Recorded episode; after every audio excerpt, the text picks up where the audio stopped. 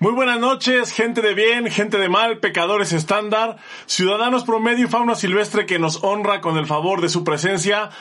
Hoy, como todos los jueves en su programa favorito Trash Cuando, es para mí un gusto saludarlos y recibirlos en este espacio en donde ya saben que tratamos pues los temas más importantes, más controversiales y sobre todo los que más están en boca de todos y el día de hoy tenemos, tenemos un invitado especial, muy, muy especial. Quizás el invitado más fresa que hemos tenido en, en la historia de este programa. Y, pero antes de ir con el invitado, te saludo, como siempre, allá en el sureste. Eh, compañero, amigo, fauno, Arturo Farías, muy buenas noches.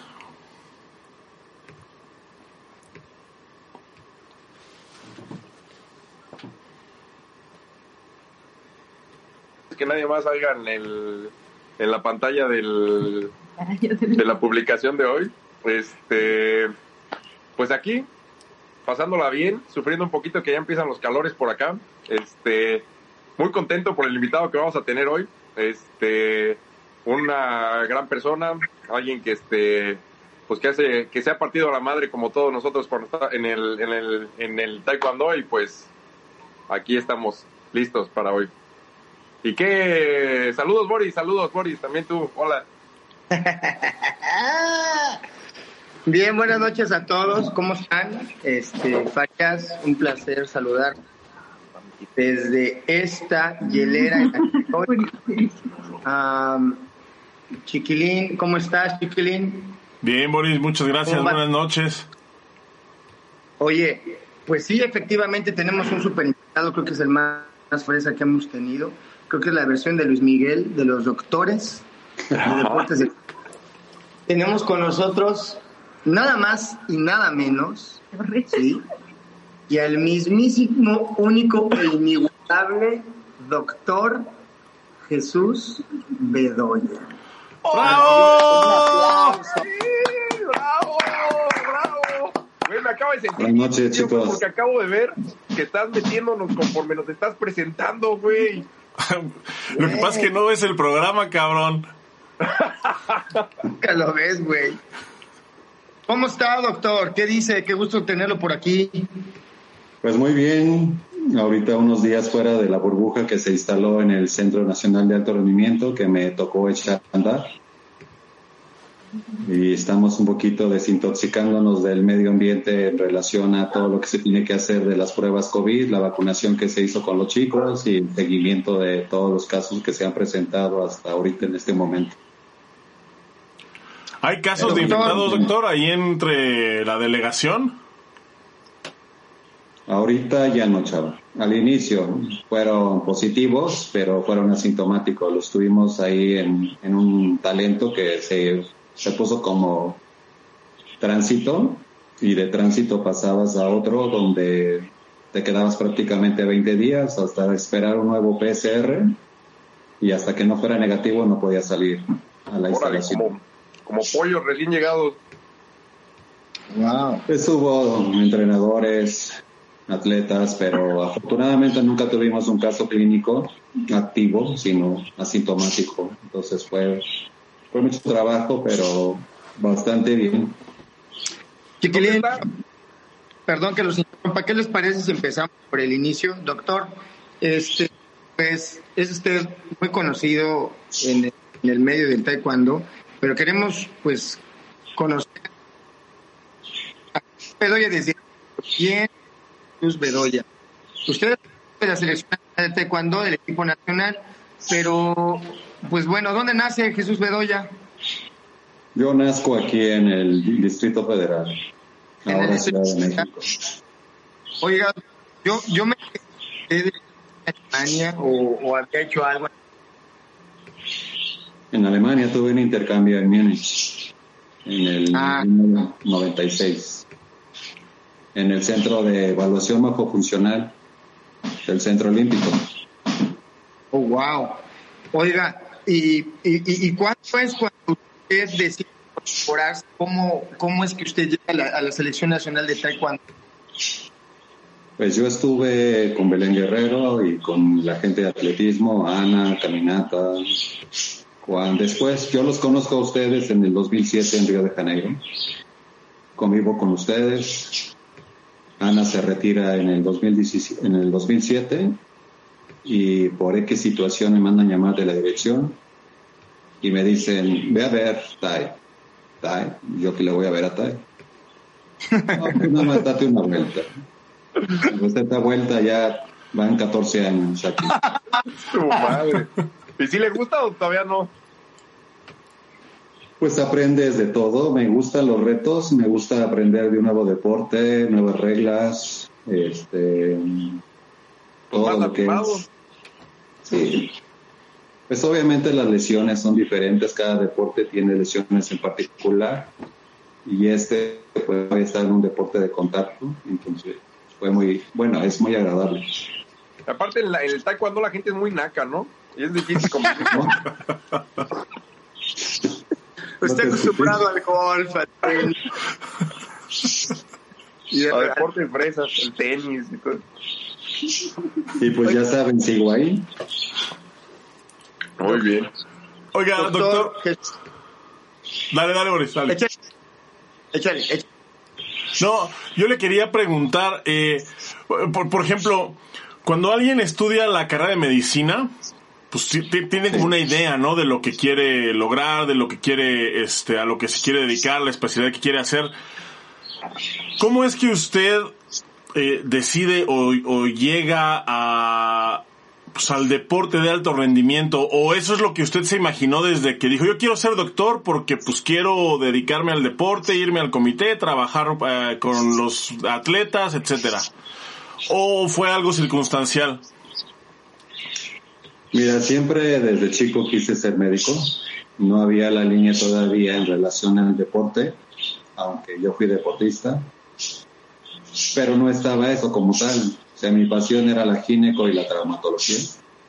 Pero por X y circunstancias que tú vives dentro de lo que es el internado, el servicio social y cuestiones éticas que no te permiten continuar en una rama donde yo no puedo permitir esas cosas, tú me conoces. Entonces yo renuncio a la clínica y me piden que yo busque otras opciones. Casi decido dejar medicina porque mi otra opción era biología marina. Ah, qué chido. Tuve un excelente coordinador médico que me dijo, este, no puedes hacer esto por lo que haya pasado. O sea, si a usted le gustaba el olor a oportunidad. pescado. Y pues ya fui a dar una vuelta a, a CEU y me gustó neurociencias y me dijo no vas a no vas a vivir busca otra voy y me encuentro con biomedicina me encantó. Me dice estás loco menos vas a pasar vas a ser este, una rata de laboratorio. Date otra vuelta. Ya me doy la vuelta y encuentro medicina del deporte. Cuando veo y veo todo lo que implicaba, pues me gustó, me enamoré y pues correlacioné mi vida deportiva que se truncó por cuestiones de, de muchas cosas de la vida. Ujú. Pues junté las dos cosas que yo amo y pues aquí estoy. Oh, wow. Doctor, pues, dos usted puede tomar unas varias fue experiencia nada más Se corta mucho No tu... te- no se te entiende, Boris. Pensé que era. Pensé que era mi internet. Bueno, no le hagamos mucho caso. ya me ven ya. Déjate de mover.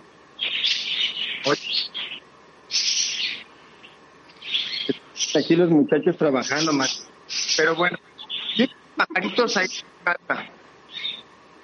¿Qué? No, se- no se te entiende. Tú ibas a preguntar algo. ¿Cuántos Juegos Olímpicos lleva Doc, con el equipo de Taekwondo? Eh, tres. ¿Tres? ¿Y va ahorita a los cuartos o a estos ya no se le antojan? Sí, vamos ahí. Ya estamos ahí. Ya tiene sus maletas hechas de una vez. Ya listo. Eso. Y todo. Doc. ¿Ya, Boris? ¿Ya, Boris? Dime. Ya, ya estaba. No, todavía no. Está cortado. tema, güey. Bueno, Pero sigan te, te voy a borrar.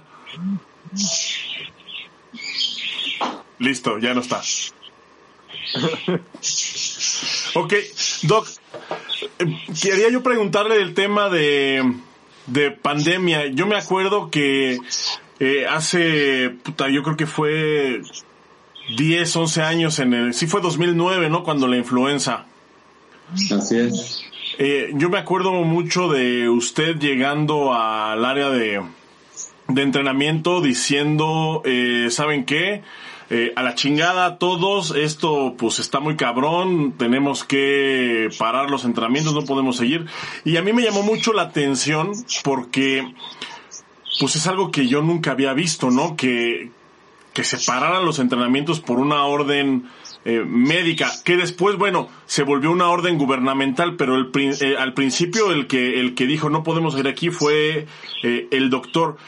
¿Qué tanto eh, tiene como, como poder, tiene la figura médica, sobre todo aquí en, en el deporte mexicano y especialmente en el taekwondo, donde los entrenadores pues ya saben que traen un coreano sentado en el corazón y que sienten que ellos son acá los que pueden pueden todo. Sí, sí le, sí considera usted que le dan como el lugar que, que amerita una, una persona con, con, con su título. Yo creo que en estas ocasiones, como lo que es la influencia y en este caso el COVID, no hay otra cosa más que la decisión del médico. Y más por las consecuencias que hemos visto y las acciones un poco tardías de, en muchas áreas. Y ahí tú sabes que se dio el movimiento en el comité, se cerró por completo, nos fuimos 15 días y de ahí pues ya hubo otras opciones. Aquí la ventaja es que la vacuna de la influenza pues fue oportuna en un tiempo pues récord, a pesar de que esta igual ha sido rápido, pero estamos en una fase de, de prueba. Por eso, chava, pero situaciones como esta yo creo que no hay otro papel más importante ahorita que una decisión médica. Doctor, Oiga, doc, ¿y cómo les, Nos siguen sin escucharme bien. Ahí está. ah, ya, Ok. Doctor, el papel que juega ahora usted convertido en, en- en algo realmente complicado, ¿no? Eh, ¿Cómo usted ahorita, qué protocolo tienen que llevar para, por ejemplo, para un evento? ¿Es el que ponga el evento o ustedes llevan un protocolo previo? ¿Ya tienen que llevar pruebas de COVID, por ejemplo, ya listas o se las tienen que hacer en el o antes de salir en el avión, es la misma que se ocupa. A escuché del nacional que van a tener de adultos, que van a capsular los atletas. Todo este protocolo nuevo, usted ya lo está viviendo todo. Sí, sí te digo, se hizo en la instalación del centro de alto rendimiento. Hicimos pabellones especiales, se dividieron la zona en cada una de las, tanto pabellones, dormitorios, gimnasios, se pusieron termómetros digitales. Se tomó la se hizo un convenio con el laboratorio de genoma para todas las pruebas de PCR, no se hacen pruebas rápidas, todo es PCR tú llegas, te hacen PCR. Bueno, tú al llegar tienes que traer una PCR al, de que vienes negativo de tu estado, ¿no? Ajá. Ya estando ahí, se te toma otra. ¿La PCR es la que te meten en la nariz? Así es. Ok. Y ya se espera, tú te pasas a una zona de tránsito con todo y tus maletas. Mientras no salga el resultado, yo no te puedo dejar pasar a ningún otro lado. Ya que me entregan a mí los resultados, yo ya te mando a tu habitación con tus cosas y a los ocho días te vuelvo a tomar otra PCR. A los 15 días te tomo otra PCR como control Ya teniendo esas tres, tres PCR, es cuando yo te programo para la vacunación de acuerdo a tu programa si tienes evento competitivo o no. Ya te vacunaste, es porque también vas a estar 21 días después, antes de salir a cualquier evento, para que puedas recibir la segunda vacuna. Por eso se ha hecho en segmentos, de acuerdo a los programas de cada deporte. Si vas a salir, yo te proporciono el PSR que tienes que presentar a nivel internacional desde el aeropuerto tuyo a donde vayas a viajar. Y ya llevas el comprobante de los otros. Hay una aplicación misma del laboratorio donde de acuerdo a donde te vayas, pues tú puedes tener tu resultado en el idioma donde vas para no tener problemas. O sea, ha trabajado bastante bien y no hemos tenido problemas con ese aspecto. Wow. Sí, me imagino que, por ejemplo, esa era mi pregunta. Ahorita salir, salir, salir, salir, eh, pues ustedes prácticamente tienen que estar al pendiente, ¿no? De las reglas que ponga el evento um, y todo esto. Eh, ¿cómo, ¿Cómo usted lo ha vivido, Doc? O sea, ya por ejemplo está en un evento internacional, pues yo sé que se respira como el miedo, la tensión, pues es algo desconocido completamente. ¿Cómo está la onda, mi doc? Pues es lo mismo, es atacar las órdenes de acuerdo al país donde vayas y ahora sí que hacer lo, el, método que implemente cada país, pero el seguimiento prácticamente se repite de la misma forma. Muchos hacen pruebas rápidas, Ahora, yo espero que ya con la vacuna y con tu registro de, la vacuna sea mucho más fácil no tener tantos bloques, que no tengas un aislamiento al llegar a una zona y que eso facilite pues, las cosas para no estar perdiendo tiempo y que los chicos no pierdan días de entrenamiento. Sí, porque para cualquier competencia, por lo que está diciendo usted, tienen que estar un mes antes para cualquier competencia, ¿no? Ella no tanto. Por ejemplo, ahorita Mari que fue a, España, ella se llevó su PSR ya desde aquí, porque la tiene que presentar. le dimos las anteriores, presenta la que llega en España, la del torneo, y ya, pero ya no tiene zona de aislamiento. Ya no tiene que estar en cuarentena, ¿no? Así es. Órale. Porque muchos te estaban pidiendo que llegaras 15 días, luego le acordaron a 10, luego 5, y así. Entonces ahorita es lo mismo que se va a vivir para Tokio. Tú vas a llegar cinco días antes, te van a hacer las PCR, te van a hacer, vas a estar en una zona de transición y hasta que no ocurran los resultados no puedes pasar a la villa.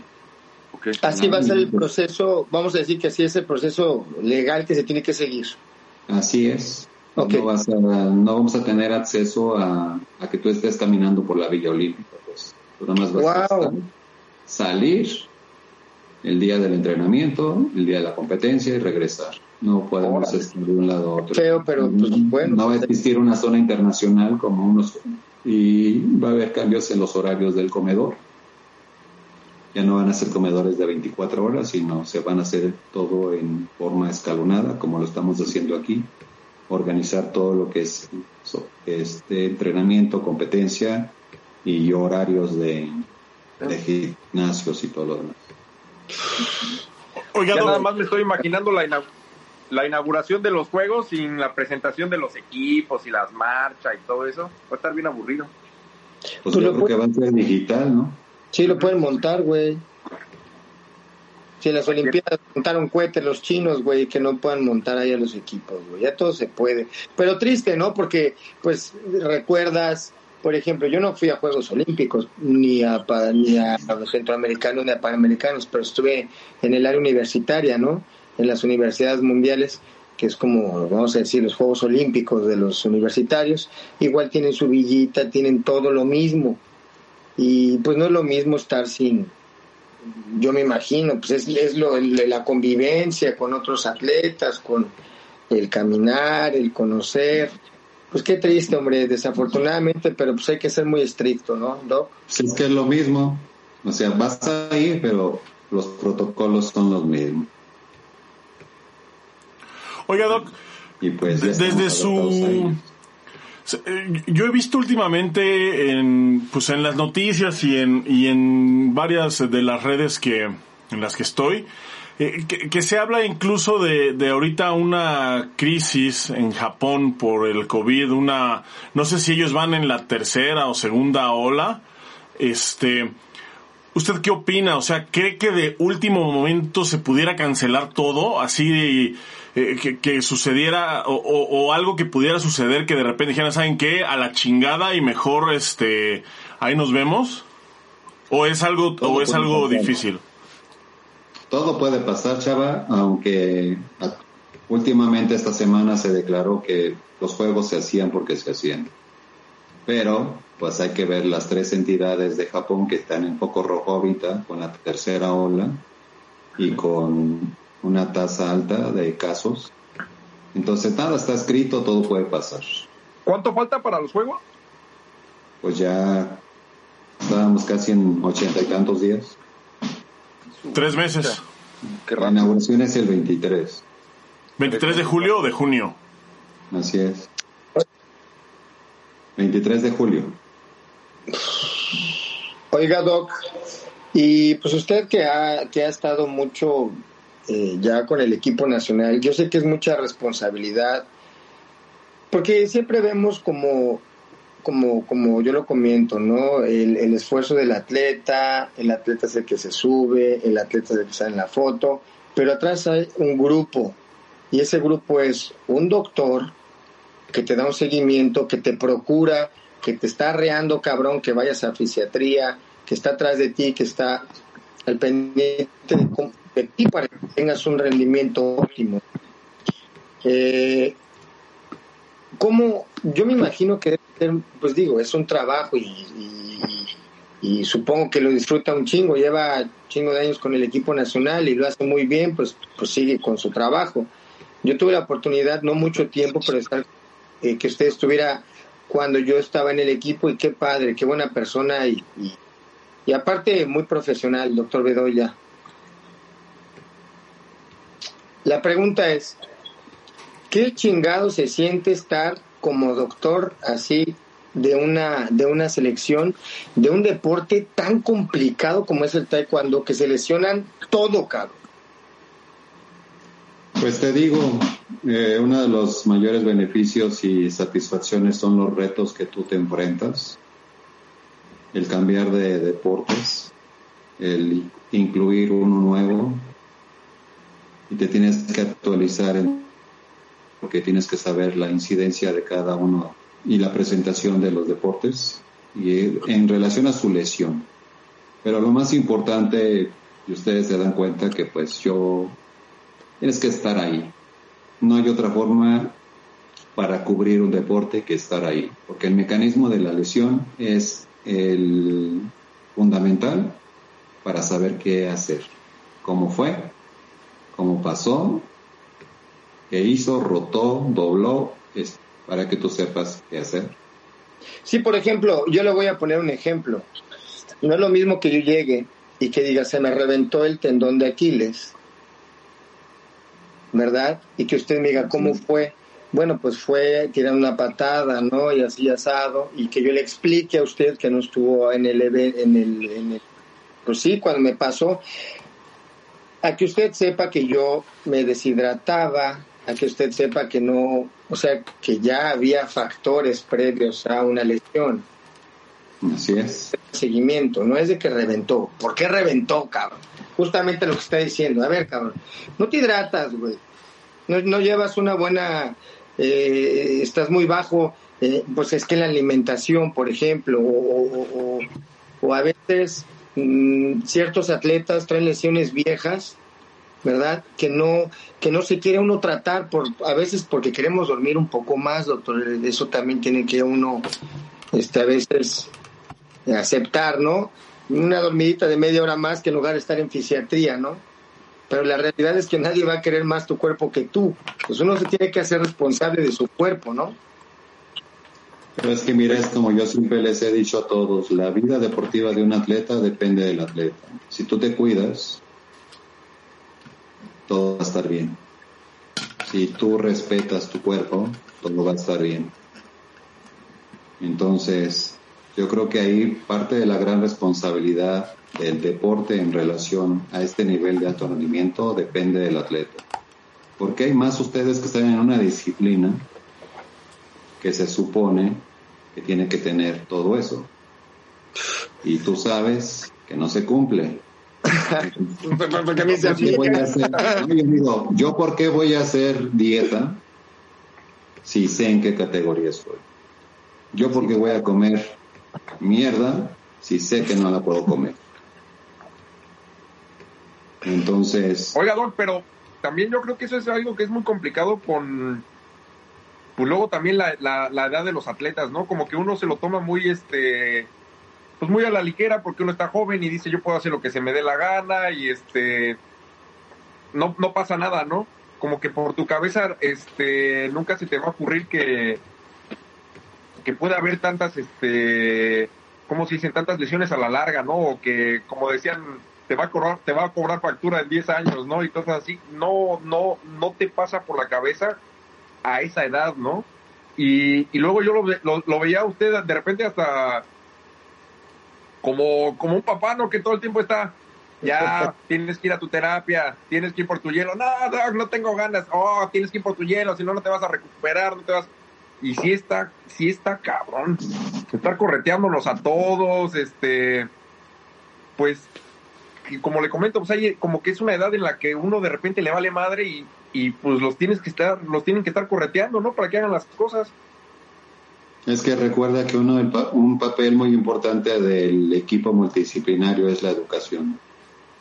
Y entonces cuando te enfrentas a esas cosas, tienes que educar a, a los chicos y decirles el por qué puedes evitar muchas cosas, pero todo es educación y lo vimos también con los entrenadores, es educación.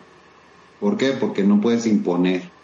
O sea, demuestra el por qué vas a, vas a hacer algo, pero no porque tú eres el entrenador. No. A mí dime por qué. Y ustedes saben los casos que tuvimos ahí cuando no te llegábamos a un acuerdo. Yo creo que, que, que, usted, yo voy completamente con el punto con usted, la educación eh, yo creo que también tiene que haber como una educación en la cual te enseñe como un, como un curso de adiestramiento para estar ahí en, el equipo nacional, que hay reglas, hay este pues usos y costumbres y que uno no sabe y llegas así como así, ¿no? De cosas tan básicas como aprender a comer, ¿no? Yo me acuerdo que y, y, eso y eso es muy importante porque yo recuerdo que llegué al comité y subí mucho de peso y, y, la generación que entró conmigo estaban igual subiendo de peso y yo decía, pero ¿por qué?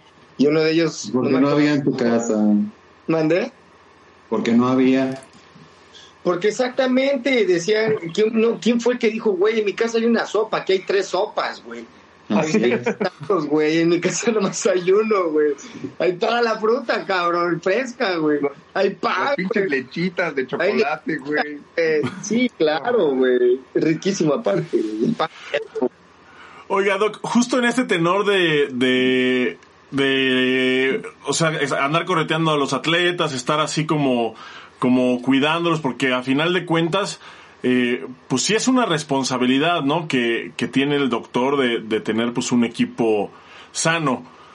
Aunque la responsabilidad principal cae dentro del atleta, pero por ejemplo aquí nos pregunta este Carlos Amezcua, nos pregunta que cómo le hace para desarrollar una relación de confianza con el atleta, porque una cosa es el entrenador y otra cosa pues es el doctor.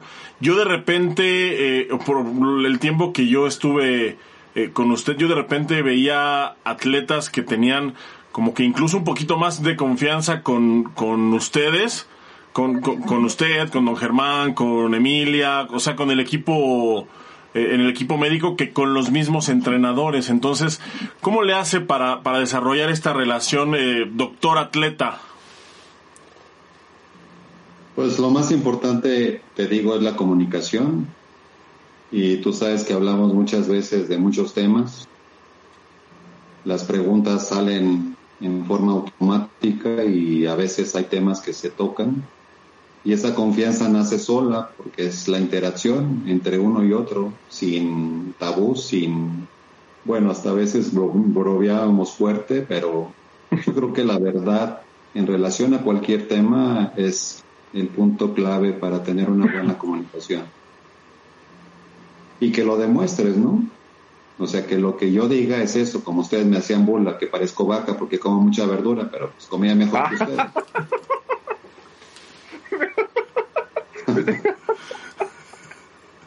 Ay, pensé que iba a decir otra cosa, Doc. Y eso es cierto, ¿no? Ustedes no comían verdura. No, gracias a Dios.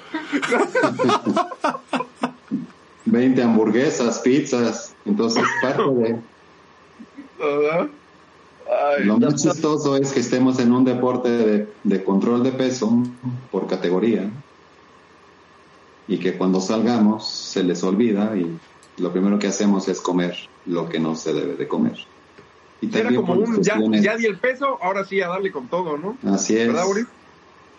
Bueno, pues yo creo que esto también es exactamente por eso que dice el doctor, por la falta de educación, que yo creo, que yo creo que, eh, y, y, qué bueno que toma ese tema, esa, esa educación eh, desafortunadamente no nada más es del atleta, cabrón. También tiene que ver con los padres, güey. Y también tiene que ver con el maestro, güey. Porque yo te puedo decir que yo conozco gente que dice, no, hombre, tiene ocho años, tiene siete años, pues que baje de peso, güey, pues para que estén más... Ah, y, y, bueno, es exactamente eso, que no hay una persona que te guíe y que te diga, a ver, es por aquí, güey.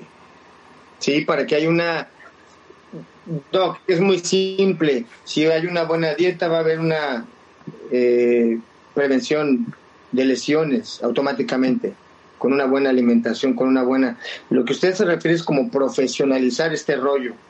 Si usted es un que la educación tiene que ir también con tu, con tu proyecto de vida, ¿no? En relación, si tú quieres ser profesor, te tienes que capacitar.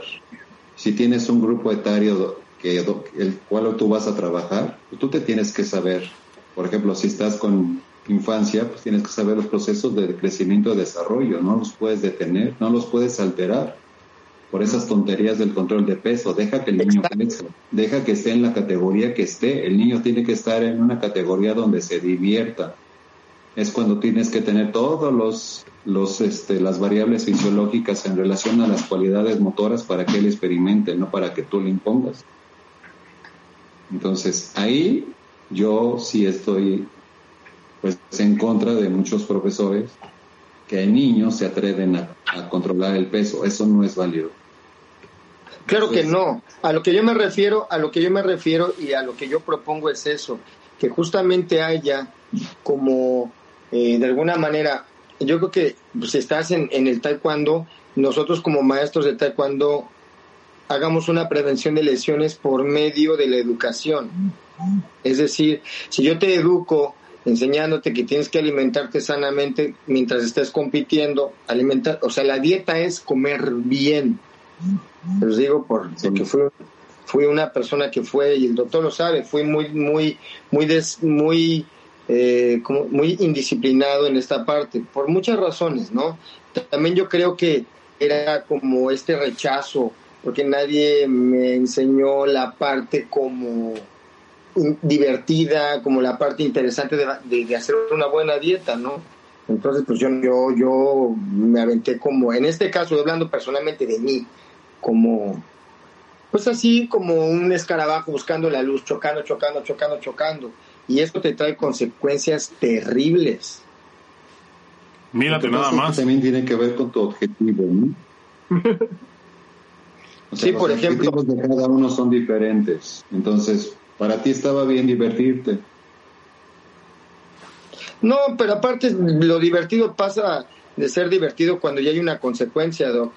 Ah, bueno. Y cuando el nivel, y cuando el nivel empieza, empieza a tener ya más exigencia. Por ejemplo, a mí, yo lo digo desafortunadamente o afortunadamente me tocó estar en una generación donde estaba un Guillermo Pérez, un Oscar Salazar todavía. Entonces eran más los que estaban, güey, que eran unos, unos aviones de combate todos, ¿verdad? Y, Ahora yo entiendo, ya viéndolo desde lejos, que las pequeñas grandes diferencias que pudieron haber hecho era la, el ser profesional en, ciertos, en ciertas cositas. Darle más importancia como por ejemplo al atenderte una lesión, al, al, tener más confianza con el, con el nutriólogo. Nosotros no teníamos nutriólogo en ese momento, pero si lo hubiera tenido a lo mejor, bueno, yo lo, yo lo tuve por, por otro lado, con Pedro Gómez, pero eh, digo, no directamente con él, con otra persona que me canalizó, pero pues uno intentaba, ahora, ahora ya, ya no es un tabú, doctor, ahora ya tenemos ya, pues ya los, las mismas redes sociales nos hacen eh, ver que usted tiene, tú tienes como atleta que estar del cuerpo pues al 100, ¿no? Que tienes que tener una dietita, este, conforme a lo que quemas, ¿no? Este, que tienes que estar mentalmente sano, ¿no? Es como profesionalizarlo, ¿no? Así es. Sí, eso es muy importante. Porque, por ejemplo, si recuerdan ustedes los pleitos con los profesores cuando comenzamos en relación a la hidratación, que no tome agua, ¿no? Claro que tienen que tomar. El, más del 70% de las lesiones musculoesqueléticas son por deshidratación de la fibra. justo, justo eso iba, doctor. o sea, por ejemplo, ahorita pues, nos están hablando un poquito así como de, de la educación y de, todo este tema como más este técnico que debe de, de, conocer un atleta. Pero, y es un pero muy grande aquí en México, la mayoría de entrenadores pues no son gente que digamos de carrera. Lo platicábamos este en un programa justo, ¿no? Que que aquí muchos entrenadores pues son entrenadores nada más porque un día se les ocurrió que iban a ser entrenadores y ahí están y, y, y hay veces que, que son buenos entrenadores pero ¿qué pasa cuando la educación de el entrenador y del doctor, la educación me refiero a, al conocimiento técnico, no está a la par. ¿Cómo, cómo lidiar con, con, con eso? Porque también eh, pues sí, eh, el doctor tiene una incidencia muy importante, pero el entrenador es el entrenador. Entonces, ¿cómo se lidia con eso? ¿Cómo se podría, cómo se balancea eso desde su perspectiva? Es que como lo vivimos, es parte de la comunicación de la educación que tú tienes que tener cuando te das cuenta en qué nivel estamos. Entonces, tienes que, tú sabes que yo no hablo con términos médicos, siempre tratando de que me, me entiendan.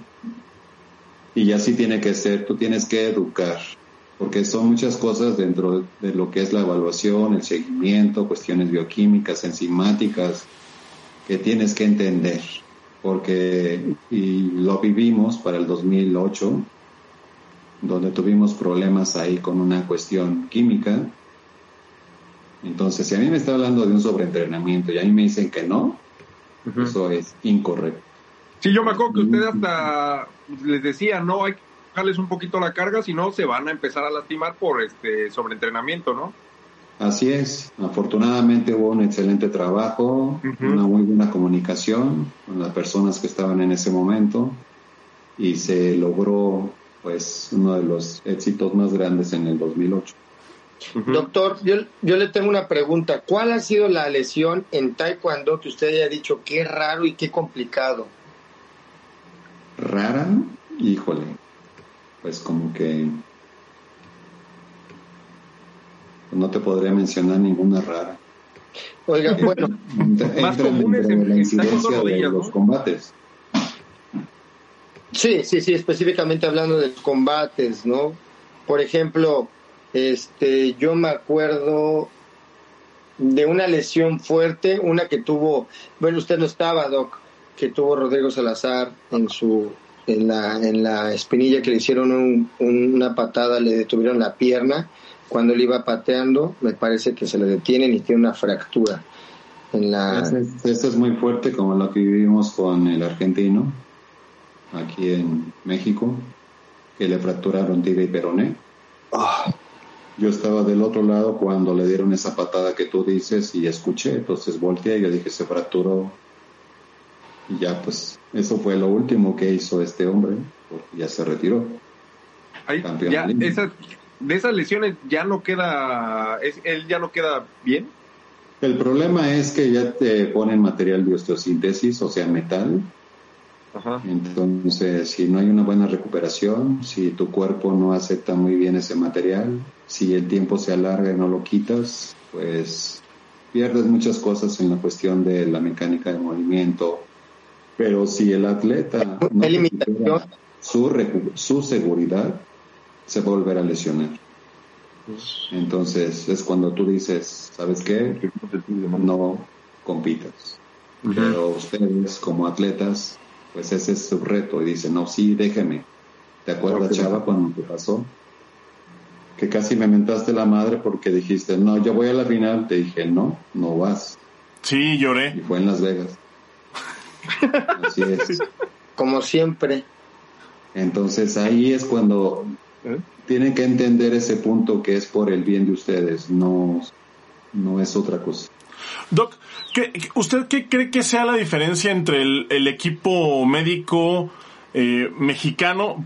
Por lo menos en taekwondo, la verdad es que no sé de otros deportes porque pues, nunca me interesó y nunca lo investigué, pero en, en taekwondo al menos eh, sí, yo me daba cuenta mucho de la diferencia que había entre el equipo médico mexicano y el de cualquier otro país, o sea, y de cualquier otro país, llámese Corea, Estados Unidos, España, o sea, con cualquier este me, recuerdo mucho por ejemplo esa vez en Las Vegas que llegué al hospital con, con un vendaje que me habían hecho este y la enfermera no se cansó de chulearme el vendaje.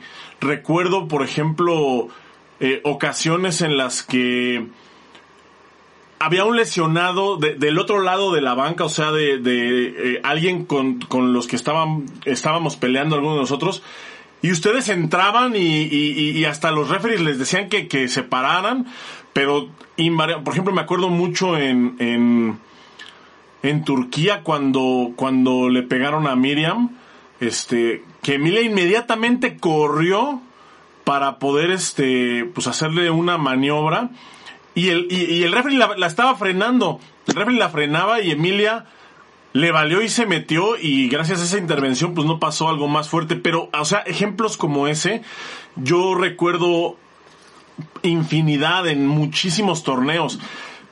Pero casualmente es con el equipo médico mexicano siempre ¿Cuál cree que sea la diferencia entre pues, los médicos mexicanos que, han pasado por el equipo de Taekwondo y los de otros países? O sea, eh, porque yo veo que sí, sí tienen un nivel, la verdad, pues por encima de, del promedio. Pues mira, estamos bien, Chava. La medicina del deporte en México está bien. Y una de las cualidades que nosotros tenemos es la solidaridad que tenemos con países que no llevan médico pero a lo largo del tiempo tú conoces a todos y, ustedes se dan cuenta que siempre uno u otro país pide un favor, o véndame, o chécame, o esto. Yo no tengo ningún problema. Aunque a veces alguno del equipo se moleste y diga, es que va conmigo, pues eh, tu problema es en el área, no afuera. Él no trae médico, yo lo tengo que ver. Y eso hay que respetar, porque a cualquiera se le puede ofrecer cuando tú no estés, o sea, cuando tú estés fuera de un país y no lleves médico, ¿qué pasaría ahí? Y, no, no, no solamente en el aspecto del, de, México con otros países, yo lo veo que el servicio que tenemos, bueno, el, todo lo que es el, lo, que engloba todo el, equipo médico que tenemos en México de Taekwondo, está muy arriba hasta de otros deportes, Doc. Yo me acuerdo que llegaban de, de, este, de atletismo, de box y todo eso. De clavados, levantamiento de pesas a, que los vieran doctor Bedoya, a que los vieran en el, equipo de Taekwondo porque estaban pues más preparados, ¿no?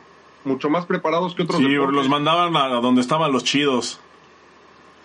Lo, que, pasa, es que a través del tiempo este, estás en diferentes deportes, convives en diferentes eventos, te toca otro deporte y pues conoces y pues te van a buscar. Pero, también, también cuando hay, hay dinero, donde, o sea, hay más presupuesto y obviamente se destina más, más presupuesto hacia los médicos y los fisiatras. Obviamente, eh, pues es un deporte de contacto, de chingadas estos ponen a, lo, a, la, pura crema y nata, la verdad. Exacto. que pues no es atender a un cabrón, güey, o sea, tienes que atender a 16 de menos. De menos, güey. Entonces es un deporte donde la calidad es muy alta y la población es alta, entonces le tienes que dar. Yo me acuerdo que había un fisiatra, se me olvidó el nombre, la verdad, que tenía que vendar en penes y tobillos como ocho, ¿no? Y empezaba pa, pa, pa, pa, pa, y uno tras otro, y uno tras otro. Yo lo veía y decía, wow. Obviamente tenía una práctica para dejarte el, el, taping exacto, ¿no? Y eso que mm. dice Chiquilín, te la compro porque a mí me pasó también una vez en un evento, este, me parece que fue en, en, una universidad mundial en el 2005, que yo choqué, ya traía el empeine muy lastimado, choqué y, y me inyectaron gilocaína.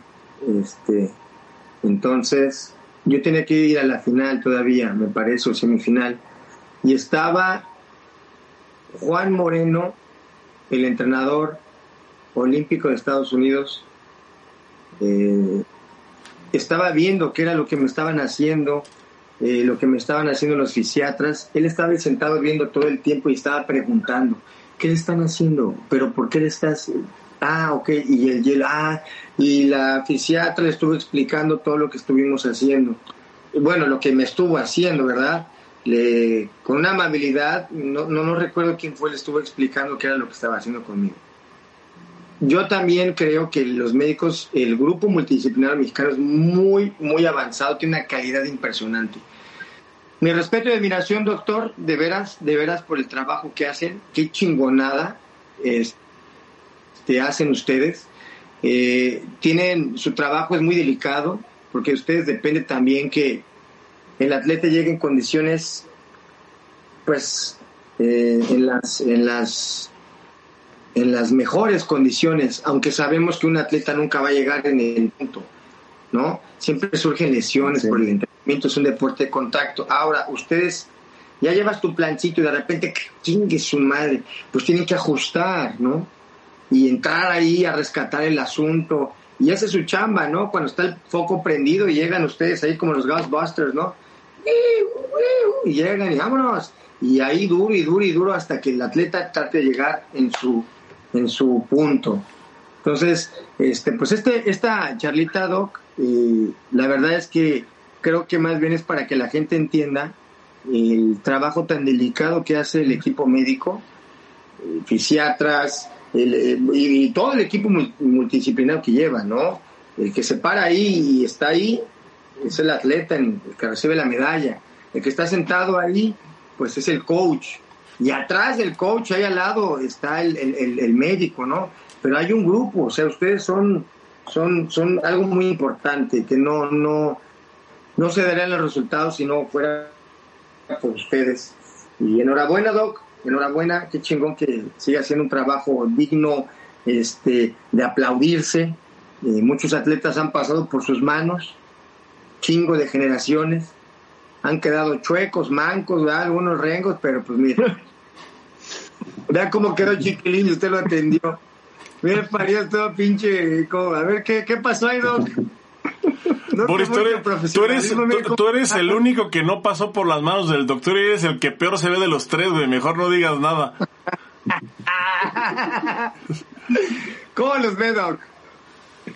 Pues yo creo que aquí un punto muy importante para todo lo que es la comunidad de Taekwondo es que, aparte, o sea, que Taekwondo no solamente es, es patear.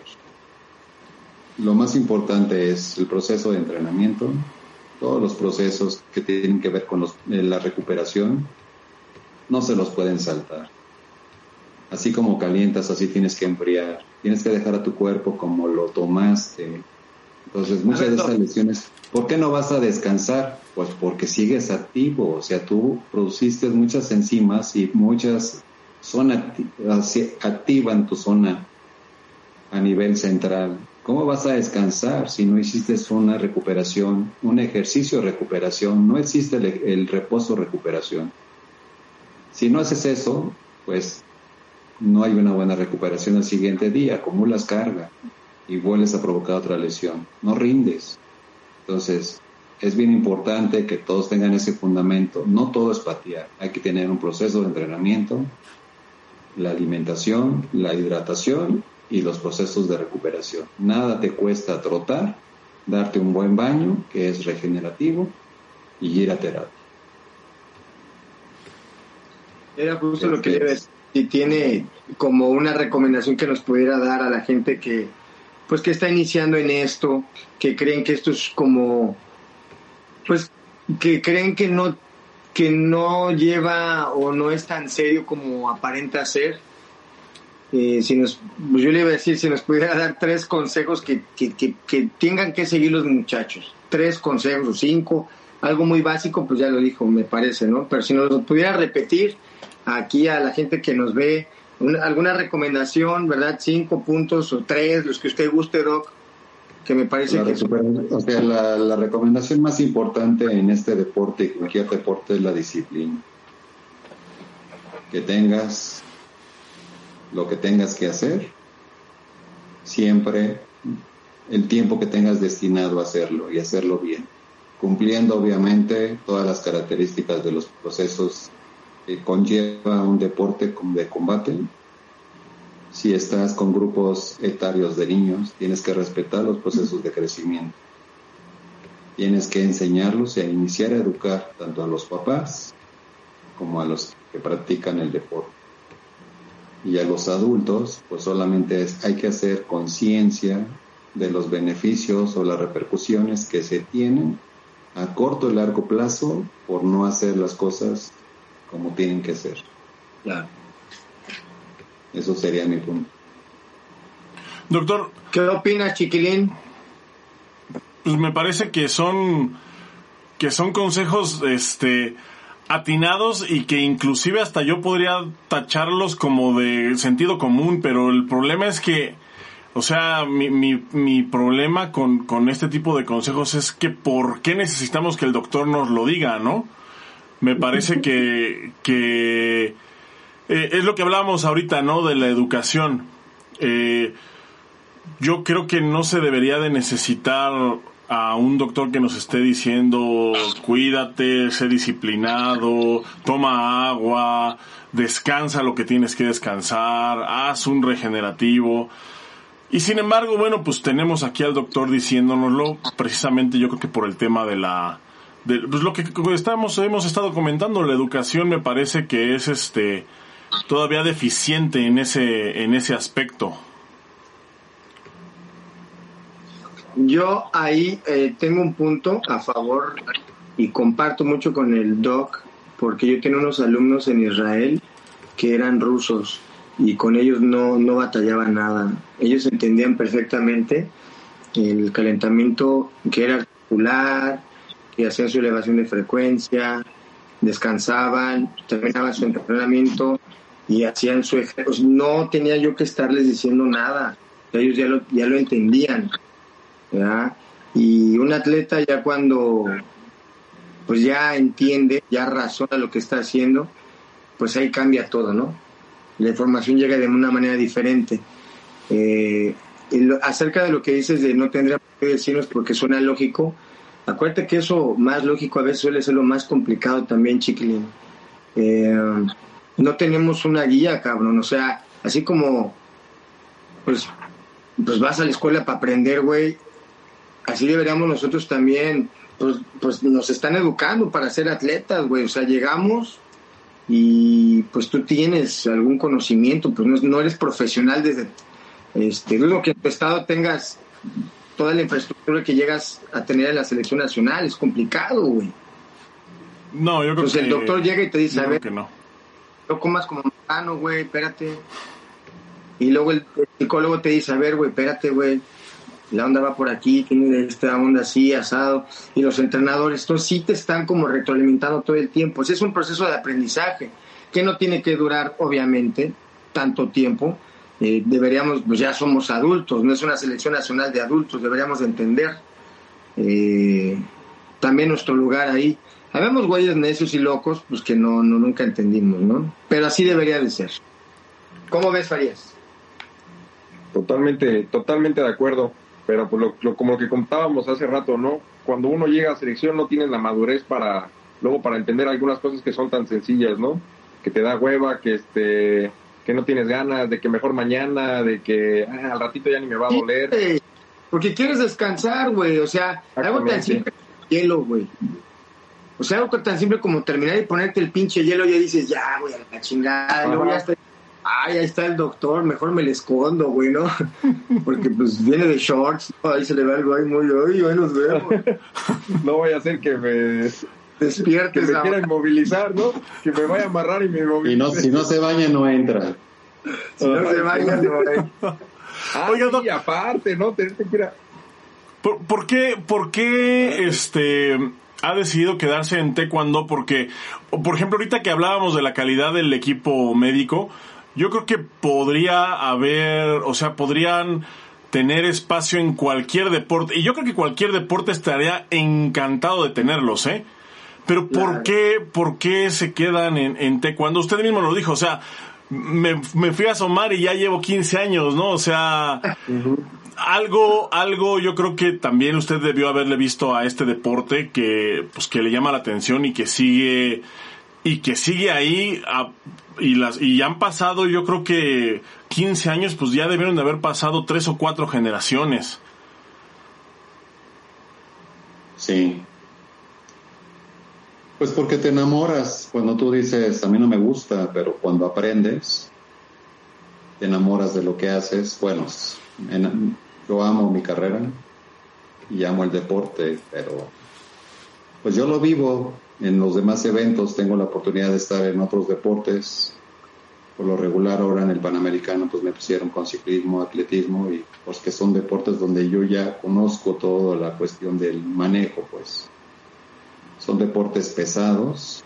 Afortunadamente en cada uno de los deportes hemos tenido muy buenos resultados y esa experiencia pues no te la quita nadie porque pues tienes campeones del mundo, tienes campeones olímpicos y todos los demás eventos que te puedas imaginar, tú sabes que tanto el ciclismo, atletismo y taekwondo, yo creo que son tres deportes donde nunca estoy en mi casa, siempre estoy viajando, pero es parte del, del trabajo, pues. Y la satisfacción, este Doc, de decir, por ejemplo, este ganó, este cabrón ganó la medalla, ¿no? Dices, puta, qué satisfacción. Este, por ejemplo, no le dio, no, no batalló con la lesión, este, no le dolió, puta, qué buena onda, salió adelante. Me imagino que son muchas satisfacciones, ¿no? Pues sí, porque vas viendo el crecimiento de cada uno de ellos y cuando logran su objetivo, que es culminar con una medalla, pues tú estás ahí. ¿no? Pero eso es, la mejor satisfacción es que tú veas ese resultado, que la gente la veas feliz y que ese objetivo haya llegado para él. ¿Cuál es lo, el logro deportivo? Y de hecho nos lo preguntan aquí en el chat, nos pregunta Esteban Mora, ¿cuál es el, el, momento deportivo que más lo ha marcado a usted, doctor, de manera personal? Porque usted ha vivido medallas olímpicas, eh, panamericanas, centroamericanas, mundiales. Me parece que, que eh, eh, por ejemplo, yo creo que hay doctores que en toda su carrera jamás les toca vivir un oro olímpico, ¿no? Por decir, usted en un evento vivió dos, con, así dos, uno un día y al otro día el siguiente, ¿no? Entonces, eh, eh, ¿Cuál de qué, evento así eh, de, manera personal a usted lo ha como marcado más deportivamente hablando? Pues es ese básicamente, o sea, unos Juegos Olímpicos para cualquier atleta o personal de equipo multidisciplinario, estar en un evento como Juegos Olímpicos, que es la culminación total aparte de un mundial, pero pues no tiene nada que ver. Pues es estar, vivir, disfrutar y tener éxito. ¿Usted también se pone nervioso, sí? Se pone muy nervioso antes de competir y todo eso que dijeron, ay, güey, ya falta Pues fíjate que no. Me tachan mucho eso porque te voy a decir el caso cuando estuvimos en el Mundial de Puebla, cuando gana Uriel, llega una reportera y me dice, ¿le puedo hacer una pregunta? Le digo, ¿con cámara o sin cámara? Me dice, mm. si quieres, sin cámara. Pues sí, ni tripié se lo presto yo. Le digo que. Y me dice, la pregunta esperada. Me dice, ¿qué usted no siente? Le dije, ¿por qué? Porque el atleta está llorando, el entrenador está llorando, todos estamos como locos, usted como si nada. Le digo, ¿quién va a calmar al atleta? ¿Quién va a calmar al atleta? Exacto. Y lo vives, lo vives en el área, porque tú tienes que darle esa tranquilidad y esa confianza al coach. Pues es que todo se contagia, ¿no? Y si lo ven tranquilo usted, pues este, pues eso también les, se les pasa a ellos, ¿no? Y si lo ven a usted estresado y nervioso, pues ellos también se ponen estresados y nerviosos. sí, esa concentración pues te ayuda mucho a mantener una línea específica donde pues tu objetivo es ese, tienes que cubrir una zona y estar al 100% ahí. ¿Qué nuevo reto, Doc? Uno que diga usted, esto lo tengo, lo quiero hacer. Mi nuevo reto, híjole, es volver a regresar a dar clases en posgrado. Espero, me gusta mucho la fisiología del ejercicio. Es lo que más me apasiona. Entonces yo espero regresar al aula en un tiempo, no sé cuándo, pero me gustaría. Me gusta enseñar. Que pueda compartir todas esas anécdotas de países que ha, en los cuales y situaciones en las que ha eh, pues solucionado, ¿no? Que es el, el, trabajo de usted, ¿no? Solucionar, esta es pues lo que le toca solucionar. Sí. Qué chingonada. La primera vez que yo hablo de esto, no soy de los que, no soy protagonista, no me gusta, me gusta hacer lo que hago, pero no me gusta ser protagonista de nada. Pues debería de ser, la neta, pues decir, mira, güey, tú caminas por mí, cabrón, mira, por mí andarías ahí con la pata arrastrando, ¿no? No, pues hoy sí fue... Si Hoy sí fue protagonista, Doc, y, y, yo quiero agradecerle por estar, este, por haber aceptado la invitación. Primero que nada, sabemos que pues tiene una agenda complicadísima y, y yo creo que eh, alguien con la cantidad de trabajo que tiene alguien como usted, yo creo que ahorita preferiría estar durmiendo, acostándose o, o, algo menos estresante que estar aquí platicando con tres güeyes que pues no entienden muchas cosas. Pero yo le agradezco mucho que se haya dado el tiempo que haya aceptado venir para eh, sobre todo para que la gente conozca a la pues, a la persona no que hay detrás de, del doctor porque al doctor lo conoce todo el mundo. Yo le puedo asegurar que lo conocen más que a Boris. Pero a la persona a Jesús Bedoya quizás pues hay pocas oportunidades para pues como usted dice, para ser protagonista, para que lo conozcan, para que la gente entienda por qué detrás, eh, por, qué detrás de la silla del coach, pues hay una figura que tiene que estar allá al pendiente y sobre todo que la gente pues pueda darse cuenta que detrás de ese rostro de duras facciones pues se esconde un corazón ardiente, deseoso de ser amado. Ay, Ni, ni un. no te preocupes. Te sacó el dog del pinche closet chiquilín. Oiga, Doc. Acuérdate lo que dijo. Estaba, viendo los, estaba viendo los comentarios y hay una persona que estimo mucho que decía la siguiente pregunta: ¿Qué deporte practicaba usted? Natación. ¿Natación? Sí. Ya sé por qué la dejó. Sí, pues sí. Nadaba con tres gatos, güey. ¿Eh? Tenía un obstáculo arrastrando. Sí, pues un día. Nunca ganó por eso, Eso de peso, güey. Un ancla, ancla. Pues tenemos aquí un par de comentarios, me voy a permitir leerlos. Está Patti Rodríguez, le manda saludos desde Monterrey. Francisco García desde Toluca. Eh, Lorena Patiño dice que nos vemos muy guapos, muchas gracias. Ese comentario no lo tome muy en cuenta porque pues ella es este pagada, es, es, público pagado. Eh, Esteban Moras, eh, saludos, un abrazo a mi estimado doctor Jesús Bedoya, un crack. Carlos Amezcua, saludos al doc. Claudia Valdés dice saludos, doctor.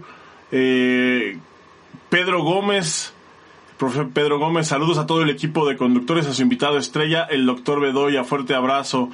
Eh, doctor Saúl dice saludos desde Guatemala, apreciado doctor Bedoya. Está Laura Rojo Latili, dice saluditos al doctor Bedoya. Está el papá de Arturo que nunca nos ve, pero hoy se conectó para verlo a usted, entonces yo lo celebro.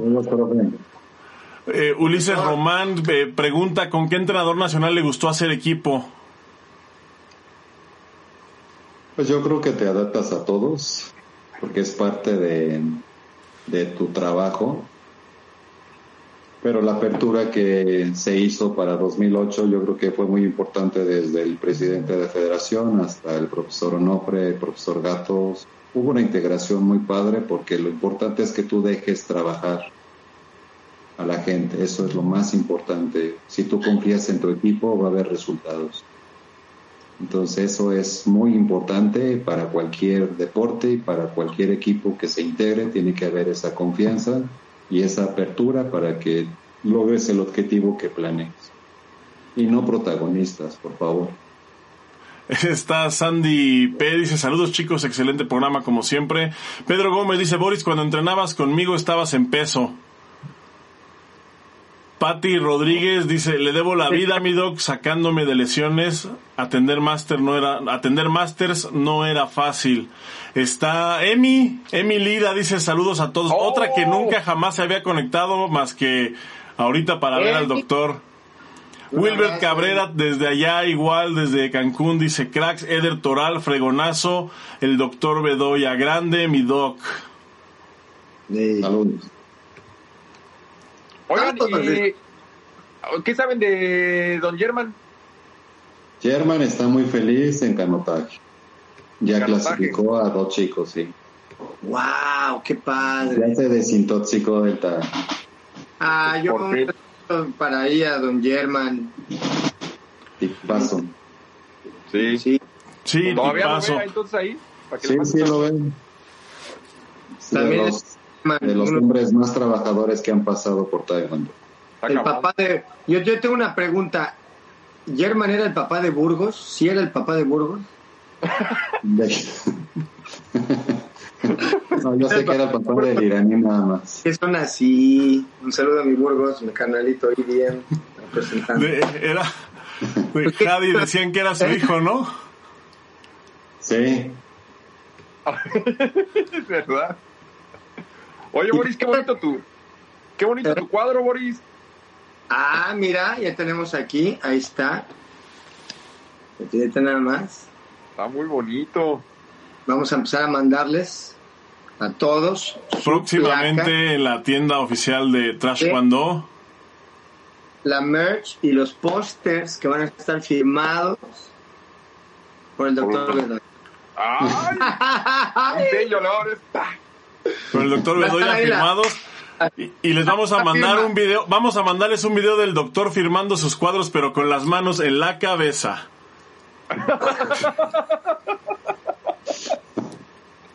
Así. Y, y, con reggaetón de fondo.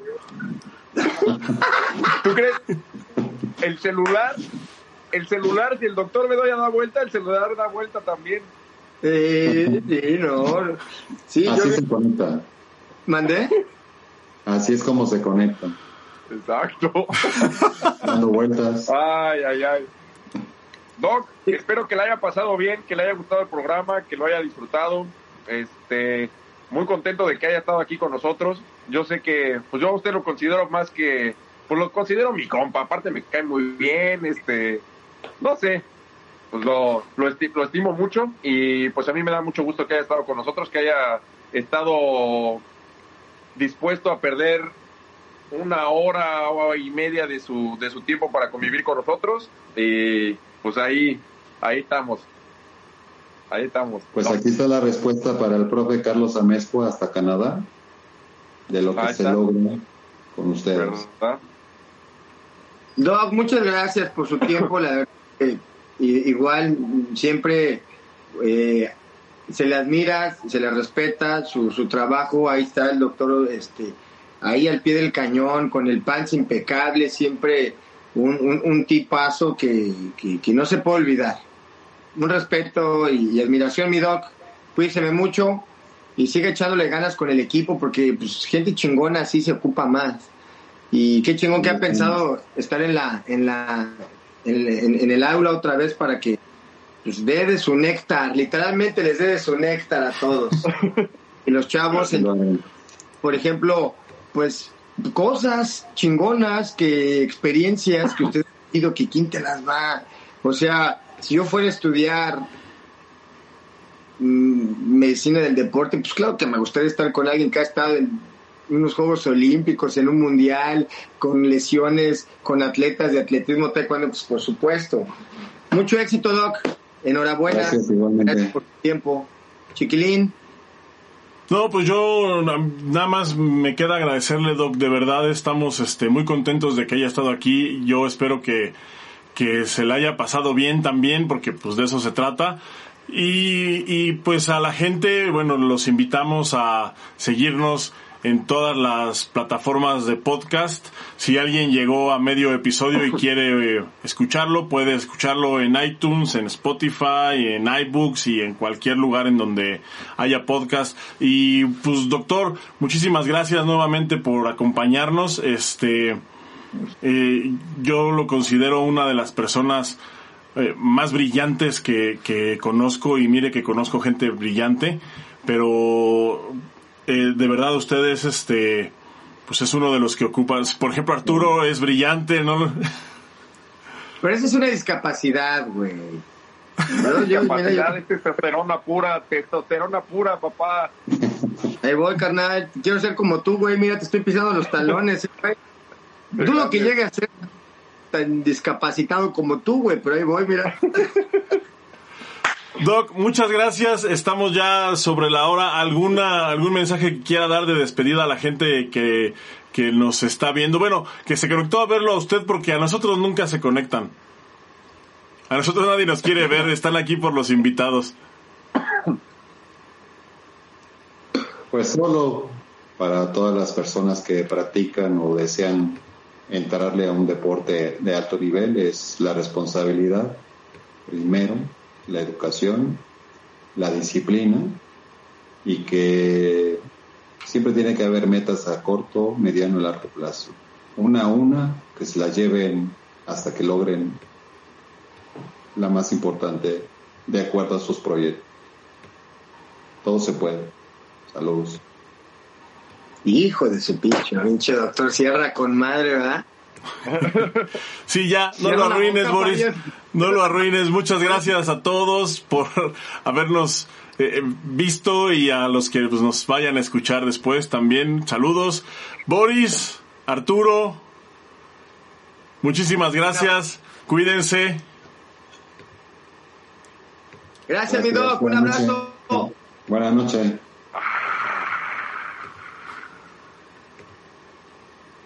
Pues ya estuvo. Casi se me olvidan los filtros, Boris.